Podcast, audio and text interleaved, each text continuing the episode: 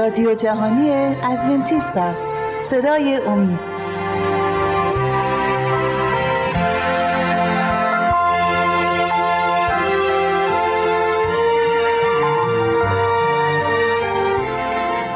با درود به بینندگان عزیز، به یکی دیگر از برنامه‌هایی که ما اختصاص دادیم به نبوت‌های کلام خدا خوش آمدید. این برنامه رو می‌خوایم شروع کنیم با صحبتی درباره بلاهایی که خداوند در مکاشفه 16 درباره‌اش صحبت کرده. در برنامه گذشته به یاد داشته باشید ما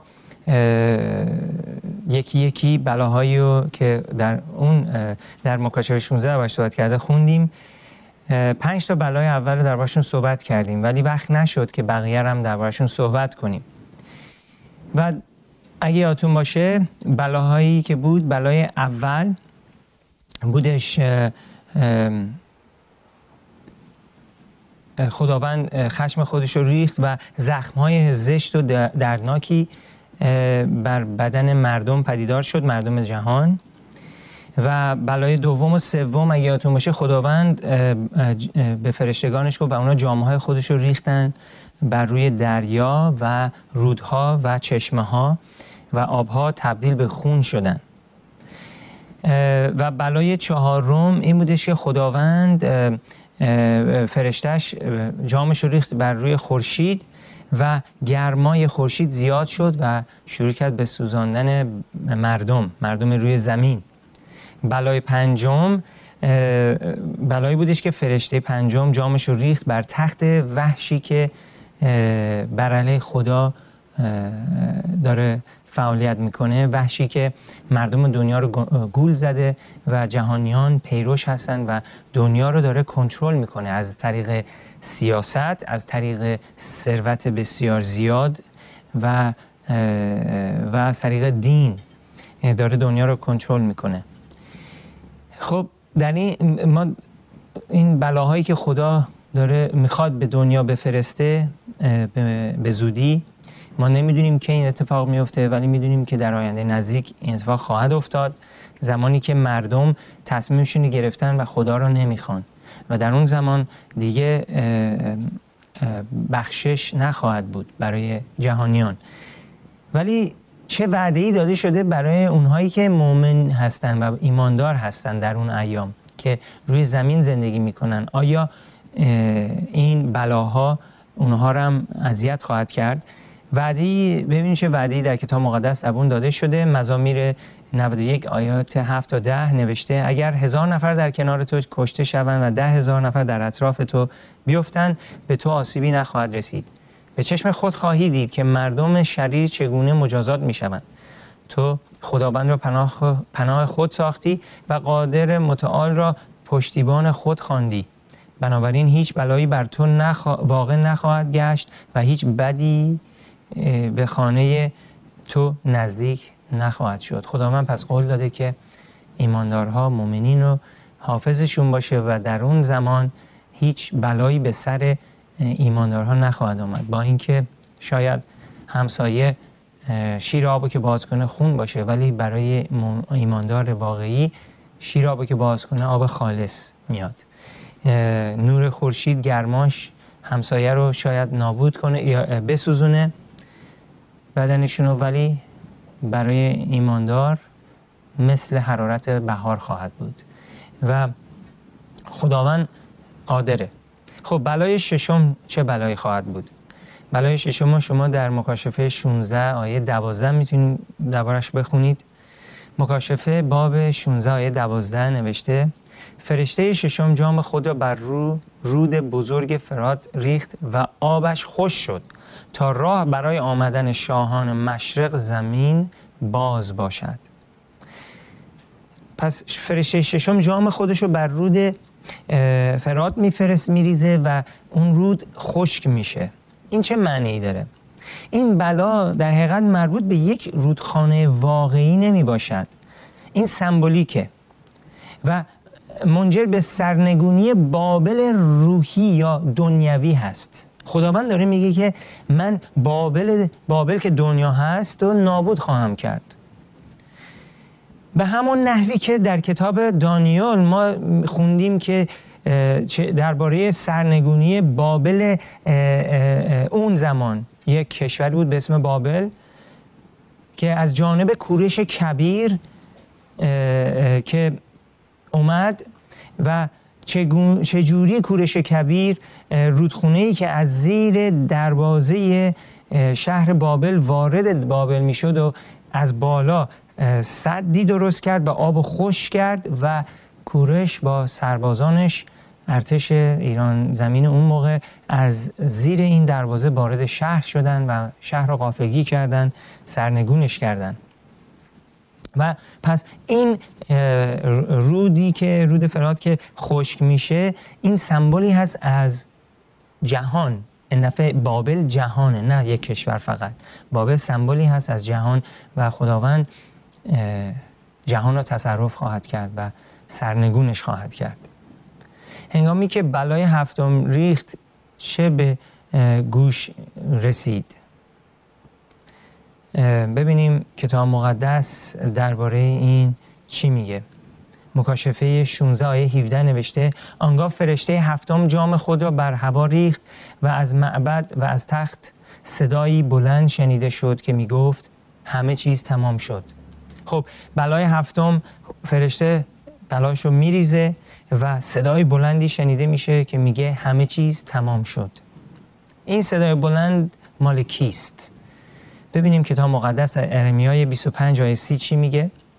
خداوند از اعلای علیین قرش می نماید و از مکان قدس خیش آواز خود را می دهد و به ضد مرتع خیش به شدت قرش می نماید و مثل آنانی که انگور رامی افشارند، بر تمامی ساکنان جهان نعره می زند. پس خداوند هستش که با صدای بلند میگه همه چیز تمام شد. خداوند هست که با نعره بلند همه چیز رو به پایان میرسونه و مردم زمین هیچ جایی ندارن که پنهان بشن. فقط مؤمنین، ایماندارهای واقعی پنهان میشن. اونا کجا پنهان میشن؟ در آغوش عیسی مسیح. عیسی مسیح حافظشون هست. این بسیار پر اهمیت هست که ما با مسیح الان قدم بزنیم. اونایی که الان دارن با مسیح قدم میزنن در ایام بلاهایی که از آسمان ریخته خواهد شد در آغوش مسیح حفاظت خواهند شد. خب پس از آن چه اتفاقی می افتد؟ بذاریم ببینیم کتاب مقدس چی میگه درباره این بلای هفتم. پس از آن چه اتفاقی افتاد؟ مکاشفه 16 آیه 18: و رعد و برق و صداهای مهیب شنیده شد و زمین لرزه شدیدی رخ داد که مانند آن در تاریخ بشر هرگز دیده نشده بود. عزیزان، یکی از بزرگترین زمین لرزه هایی که در دنیای ما رخ داده در چین بود که بیش از 250,000 نفر کشته شدند. ولی این زمین لرزه از اونم بزرگتر خواهد بود. همچین زمین لرزه‌ای در تاریخ جهان نبوده و صداهای مهیب شنیده میشه. زمین لرزه شدیدی رو خواهد داد. مواظب باید باشیم، آماده باید باشیم. آن زلزله با خود چه همراه داشت؟ ببینیم مکاشفه 16 آیه 21 چی میگه درباره آن زلزله و با خودش چه همراه خواهد داشت. دانه های تگرگ بسیار بزرگ و به وزن 45 کیلوگرم از آسمان بر سر آدمیان بارید و مردم به خاطر این تگرگ خدا را کفر می گفتند، زیرا این بلایی بسیار وحشتناک بود. فکرشو بکنید، 45 کیلوگرم هر کدوم از این تگرگ ها خواهد بود. هر دانه تگرگ 45 کیلوگرم خواهد بود و از آسمان میباره. خانه ها رو خراب خواهد کرد، ماشینا رو له خواهد کرد، مردم رو. عزیزان، این بلاها لزومی نیست که بر سر ما بیاد. ما میتونیم الان در نجات کامل عیسی مسیح باشیم. حافظ ما هست و میتونه حافظ ما باشه و میخواد باشه. شما باید اراده کنید. شما باید مسیح رو بخواید. اون شما رو میخواد. اون تصمیمش رو گرفته، خیلی وقت پیش تصمیمش رو گرفت. قبل از اینکه این دنیا در پیدایش این دنیا اصلا این دنیا به وجود بیاد، مسیح تصمیمش رو گرفته بود که اگر گناهی باشه، گناه به وجود بیاد، من نجات دهنده این دنیا خواهم شد. و عیسی مسیح برای ما خون پاکش رو ریخت تا من و شما بتونیم نجات پیدا کنیم. نیاز نیست ما هلاک بشیم، نیاز نیست ما نابود بشیم. مسیح میخواد ما رو نجات بده. این بسیار مهمه که شما این تصمیم رو الان بگیرید. وای نستید، شما نمیدونید فردا چه چیزی برای شما داره، نمیدونید که یه ساعت دیگه چه اتفاقی میخواد بیفته. ما تا زمانی که نفس در جونمون هست بایستی تصمیم بگیریم. بعد از مرگ دیگه تصمیمی نیست. ما فرصت دوم نداریم. فرصت ما فقط روی این زمینه تا روزی که زنده هستیم. مسیح این یک فرصت رو به ما داده و تمام تلاش و کوشش خودش رو میکنه و تمام فرشتگان، تمام آسمان دارن تلاش و کوشش میکنن که ما نجات عظیم مسیح رو قبول کنیم. آیا قبول میکنید؟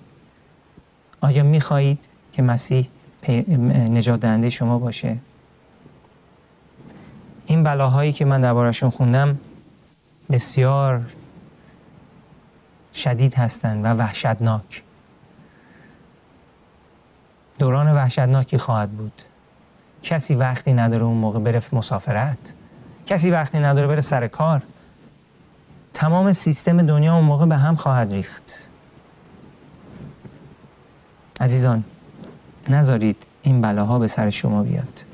مسیح رو به عنوان نجات دهنده قبول کنید. میدونم که میخواهید و من میخوام در پایان این برنامه با شما دعا کنم که قلب خودتون رو بدین به مسیح. ولی قبل از اینکه برنامه رو ادامه بدیم باید چند لحظه استراحت کنیم. برمیگردیم بقیه آیات مربوط به این بلاها رو میخونیم تا چند لحظه دیگر.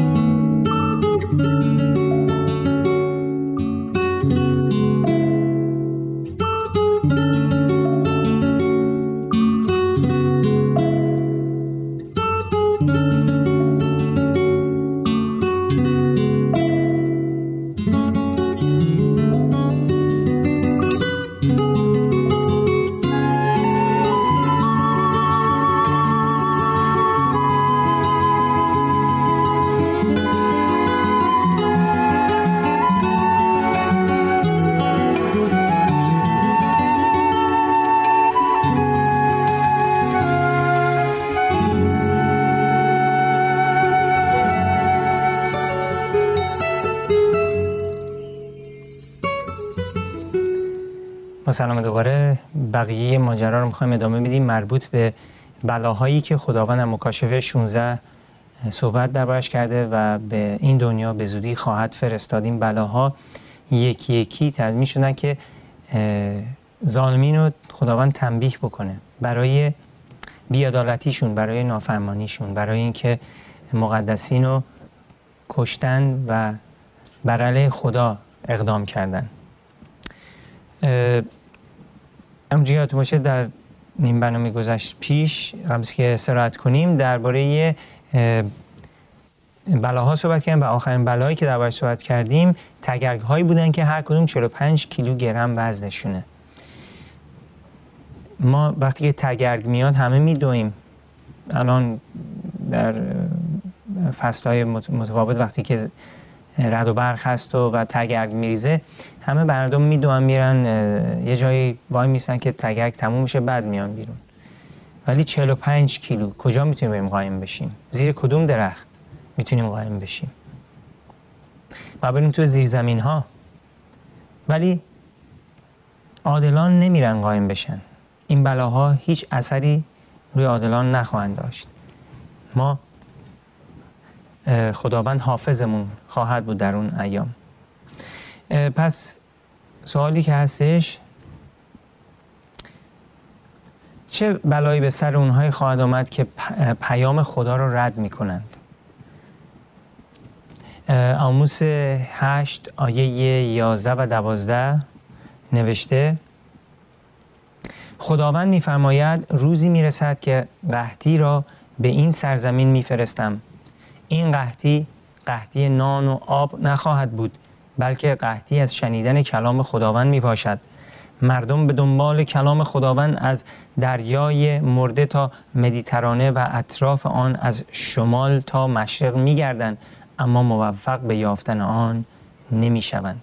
در اون زمانی که خداوند این بلاها رو میفرسته، مردم دنبال کلام خدا میگردن، میبینن که به هر حال وضعشون خیلی بده، حالا بریم دنبال خدا. وقتی که خدا دم در قلبهاشون در میزد و در رو باز نمیکردن، موقعی که همه چیز براشون خوب بود و در رفاه زندگی میکردن، خدا رو نمیخواستن، عادلین رو زیر پا لورده میکردن، فرامین خدا رو نادیده میگرفتن. حالا که بلاها به سرشون داره میاد، یهو خدا پرست شدن، حالا دنبال خدا هستن. ولی این توبه واقعی نیست عزیزان. این مثل زمانی هستش که وقتی که خداوند سیل و فرستاد و به نوح گفته بود یه کشتی بساز، و فقط 8 نفر نجات پیدا کردن: نوح، همسرش، 3 تا پسرانش و 3 همسران پسرانش. این 8 نفر فقط وارد شدن، بقیه نمیخواستن. ولی موقعی که خداوند در کشتی رو بست و طوفان شروع شد و آبها شروع کردن به جمع شدن، اون موقع مردم از وحشت سعی میکردن که وارد کشتی بشن. ولی موقعی که نوح بهشون اخطار میداد، نوح رو مسخره میکردن. وقتی نوح بهشون میگفت خداوند میخواد این دنیا رو داوری کنه و با سیل نابود کنه، میخندیدند، نمیخواستند، دنبال عشق و حال خودشون بودن. خب هنگامی که مردم برای نان زندگی گریه خواهند کرد، خداوند با آنها چه خواهد گفت؟ هنگامی که مردم برای کلام خدا گریه خواهند کرد، خداوند چی بهشون خواهد گفت؟ زمانی که دنبال کلام میگردن، خداوند چی بهشون خواهد گفت؟ امثال 1 آیه 24 تا 26 نوشته: زیرا که چون خواندم شما عبا نمودید و دستهای خود را افراشتم و کسی اعتنا نکرد، بلکه تمامی نصیحت مرا ترک نمودید و توبیخ مرا نخواستید. خداوند داره با ما صحبت میکنه. پس من نیز در حین مصیبت شما خواهم خندید و چون ترس بر شما مستلی شود استهزا خواهم کرد. خداوند در اون ایام نخواهد شنید. اون نحوی که برای صدها سال هست ظالمان نمیشنوند، با اینکه بهشون اخطار داده میشه، نه 1 بار، نه 2 بار، بارهای بسیار زیادی. خداوند همش میخواد ما رو نجات بده، خداوند میخواد ظالمان توبه کنند، ولی نمیخوان، دوری میکنن، فرار میکنن، نمیخوان بشنون، و خداوند مجبور این بلاها رو بفرسته. و در اون زمان وقتی دنبال کلام خدا میگردن، جای توبه دیگه نیست، نمیتونن توبه کنن. بسیار وحشتناکه، نیست عزیزان؟ بسیار وحشتناکه این جریان. ولی من شما که ایمان به مسیح داریم، اگه ایمانمون رو نگه داریم و بایستیم برای مسیح، نیاز نیست که این بلاها به سر ما بیاد. خب لوقا باب 13 آیه 25 لوقا میفرماید: بعد از آن که صاحب خانه برخیزید و در را قفل کند، شما خود را بیرون خواهید دید و در آن موقع در را میکوبید و میگویید ای آقا اجازه بفرما به داخل بیاییم. اما جواب او فقط این خواهد بود: من نمیدانم شما از کجا آمده اید. بله، این یک حکایتیه که مسیح دربارش صحبت کرد و گفتش که زمانی خواهد آمد وقتی که درها دیگه بسته خواهند شد و دیگر جایی برای توبه باقی نخواهد موند و خداوند بخشش رو از زمین بر میگیره. اون موقع خیلی ها میان در میزنن، در رو باز کن آقا، در رو باز کن خداوند، ما میخوایم داخل بشیم. ولی مسیح بهشون میگه من شما رو نمیشناسم. شما کی هستید؟ منیش چیه که من شما رو نمیشناسم؟ چجوری خدا ما رو میشناسه و اینا رو نمیشناسه؟ خب خیلی ساده است. هر کی خدا رو دوست داره وقت میذاره برای خدا، دعا میکنه، کتاب رو میخونه، وقتش رو بیهوده مصرف نمیکنه. اونهایی که وقت برای خدا میذارن خدا اونها رو میشناسه. درسته همه رو خدا میشناسه، ولی اونهایی که وقت براش نمیذارن و به گناه هستن و دنبال خوشگذرونی خودشون هستن و هیچ علاقه‌ای برای خدا و کتاب خدا ندارن، خدا به اونا میگه من شما رو نمیشناسم، از من دور شید. این بسیار وحشتناکه، این موقعیت خیلی ترسناکی خواهد بود که در نجات برای همیشه بسته بشه. آیا میشه هم چیزی که خداوند در نجات رو برای همیشه ببنده؟ بله میشه عزیزان. خداوند برای همیشه در رو باز نخواهد گذاشت، چون گناه باید به پایان برسه. درد و مرگ دیگه خیلی زیادی شده تو این دنیا، خدا خودش خسته شده. تنها دلیلی که همه چیز رو به پایان نرسونده اینه که هنوز خیلی از شما عزیزان قبولش نکردید و به خاطر محبتش اجازه داده که وقت بیشتر بگذره. خداوند منتظره که من و شما توبه کنیم. خداوند پر از محبته و به خاطر اینکه ما توبه کنیم به ما وقت میده. ولی صبر خدا هم حدی داره. زمانی خواهد آمد که خدا میگه تمام شد، دیگه تمام شد و دیگه وقتی نخواهد موند. ببینید این آیه چی میگه که براتون میخوام بخونم. از حزقیال 18 آیه 32 رو براتون میخونم. ببینید به چه زیبایی محبت خدا اینجا داره بیان میشه.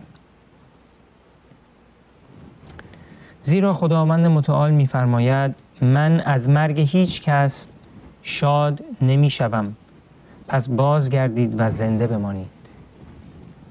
خداوند شادی نخواهد کرد در زمانی که ظالمان از بین میرن و نمیخواد کسی از بین بره.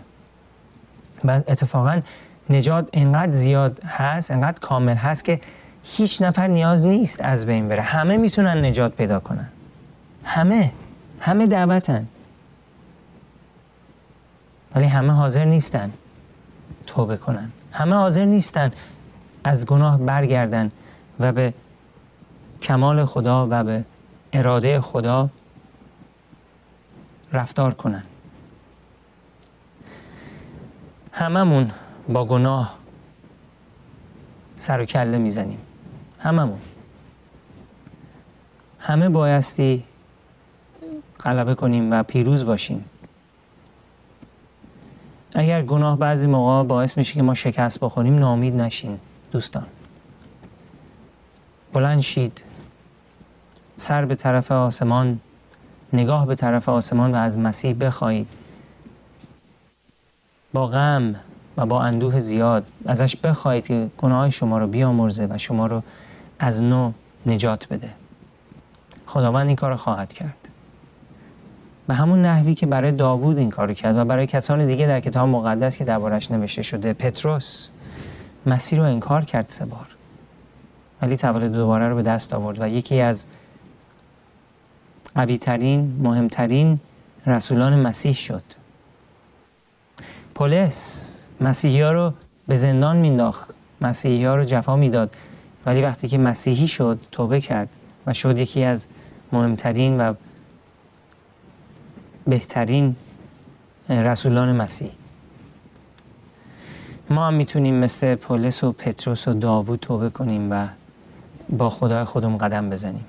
این بلاهایی که مکاشفه 16 دربارشون نوشته واقعیت دارند و به زودی با چشمان خودمون خواهیم دید و امیدوارم که تجربهشون نکنیم، ایماندار باشیم و مومن باقی بمونیم و با خدایم خودمون قدم بزنیم تا خدا ما رو حفظ کنه و حافظ ما باشه و ما بتونیم در اون ایام با خدای خودمون قدم بزنیم، همون نحوی که الان داریم باهاش قدم میزنیم. عزیزان، به پایان یکی دیگر از برنامه هامون رسیدیم.